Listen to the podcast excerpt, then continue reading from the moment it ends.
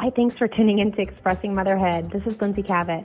So funny. I, I'm like, how do I intro this podcast? And then I think about some of my favorite DJs. Um, I, had listened to here in LA, like Anne Litt and um, Nic Harcourt. And Nic Harcourt keeps it real simple. She's like, Nic Harcourt, 88.5. Thanks for listening. And then you just talk, then it's like the name of the song and then it gets to the song. That's about it. So I just, in my head, I'm like, I should be more like Nic. And then I have diarrhea of the mouth. So I'll work it out, guys. I don't know. Not, be gentle with me if you do leave a uh, whatever. You know what I'm saying? Review. Okay. Okay. Jemima Talbot. You're about to listen to Jemima Talbot. She was in our first ever Burlington, Vermont show, and we are thrilled to have her in it. She is the co-owner of the Burlington Vermont Moms, and we're so thankful and grateful to her and Burlington Vermont Moms for being one of our sponsors for the show.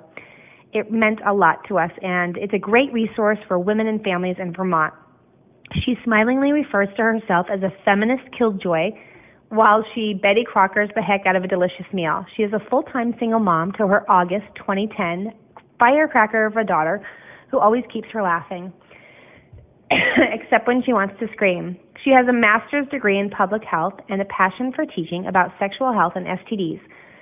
But writing, editing, and verbing nouns makes her happy. She is passionate about social, social justice and equality for all people.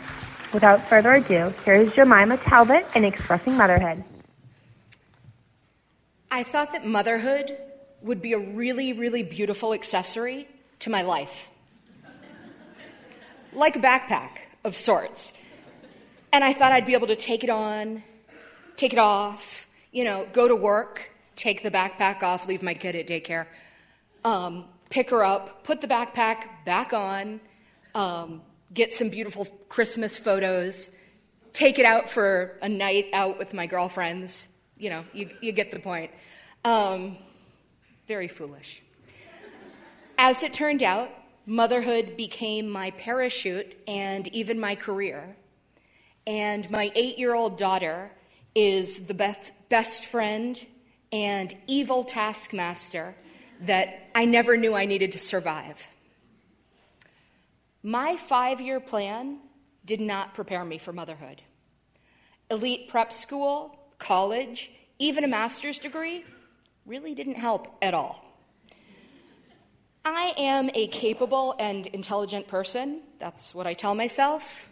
Um, I am a syphilis expert.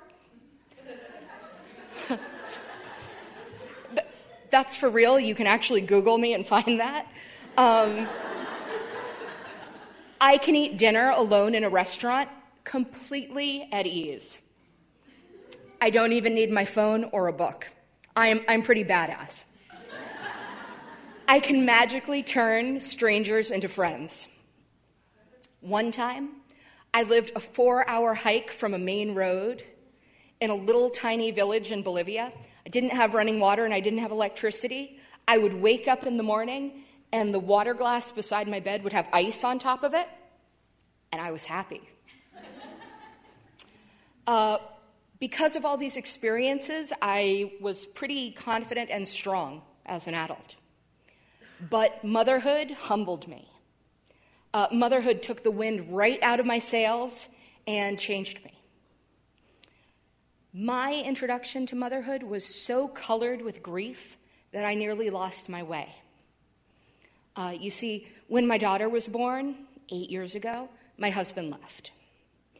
And his departure was unexpected. You see, I was visiting my mom, and my neighbors called and they asked if they needed to feed my cats because he hadn't been home for days. I was kind of confused, so I called him, and uh, he said our marriage was done. We didn't have an argument. There was no foreshadowing to this departure. Um, when I was pregnant, he made me smoothies and breakfast in bed almost every single day. Uh, we planned a life together. We created a blended family. We had matching kayaks. And without one single word, he left. Even now, I don't know what happened, and I haven't seen him since then. When he left, I lost my stepsons. I met them when they were three and five, and they called me mom. They loved Spider Man and they loved swimming, and I really loved them. When I lost all that, I forgot how to smile and I forgot how to laugh. I forgot who I was, and I fantasized about just stepping out of my body and leaving everything behind. When you lose somebody who you thought was your life partner, and you lose children who you intentionally claimed, it's like you're wiped clean. I was empty. But I also had a squalling, inconsolable, very inconsiderate infant who would not fucking sleep. I thought I would lose my mind from grief and exhaustion, and I probably did. Life was very, very precarious.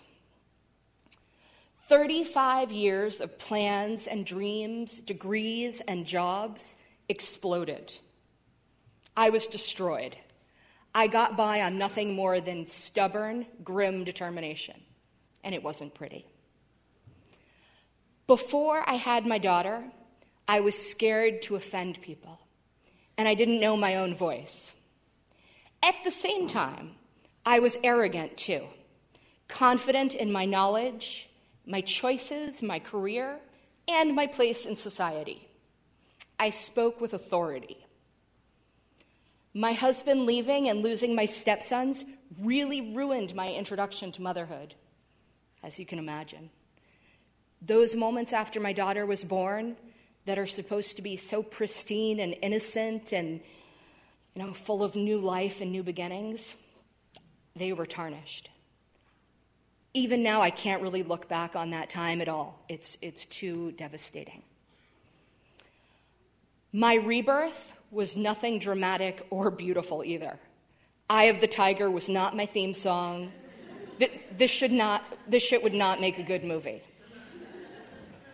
But now, time has passed and I have survived and I have grown, and I see how motherhood has saved me. The infant who would not be soothed kept my hands impossibly busy. My pain in the ass mother, who is probably wondering why I picked these shoes right now, um, kept me fighting to accept my new life as normal and to hurry up and live it. My new Vermont community showed me patience and love and acceptance and gave me friendship like I've never had before. My mother and other mothers put me back together again because I was shattered, just like Humpty Dumpty. Mothers are the strongest, kindest, and hardest working people that I know.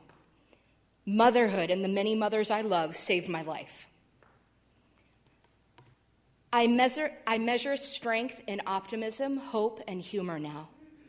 Not degrees, not job titles, and definitely not vacation plans.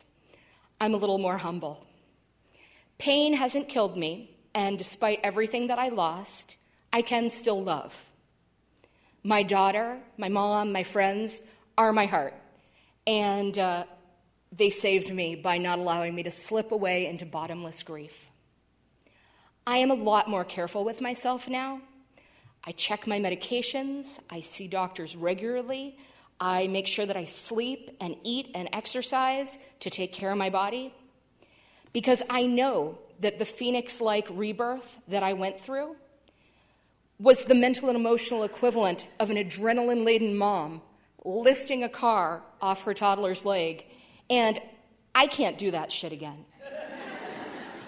It took me years to get off that narrow ledge, and I now know how fragile my stability is.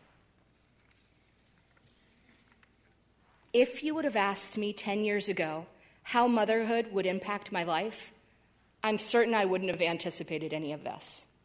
And here I am now, perpetual elementary school volunteer, champion kid wrangler, meal train aficionado, and of course, Burlington, Vermont Moms Blog co owner. I mom the 25 writers who work with me, much to their chagrin. And I mom all the kids at the bus stop because they will not fucking be running out into the road when there's traffic. I make silly faces at the babies at Hannaford. And of course, I am also the proud mom to my own little rotten rodent who is so loving and so kind when she's not being completely fucking obnoxious. Motherhood is just another fucking growth experience, isn't it? Thank you.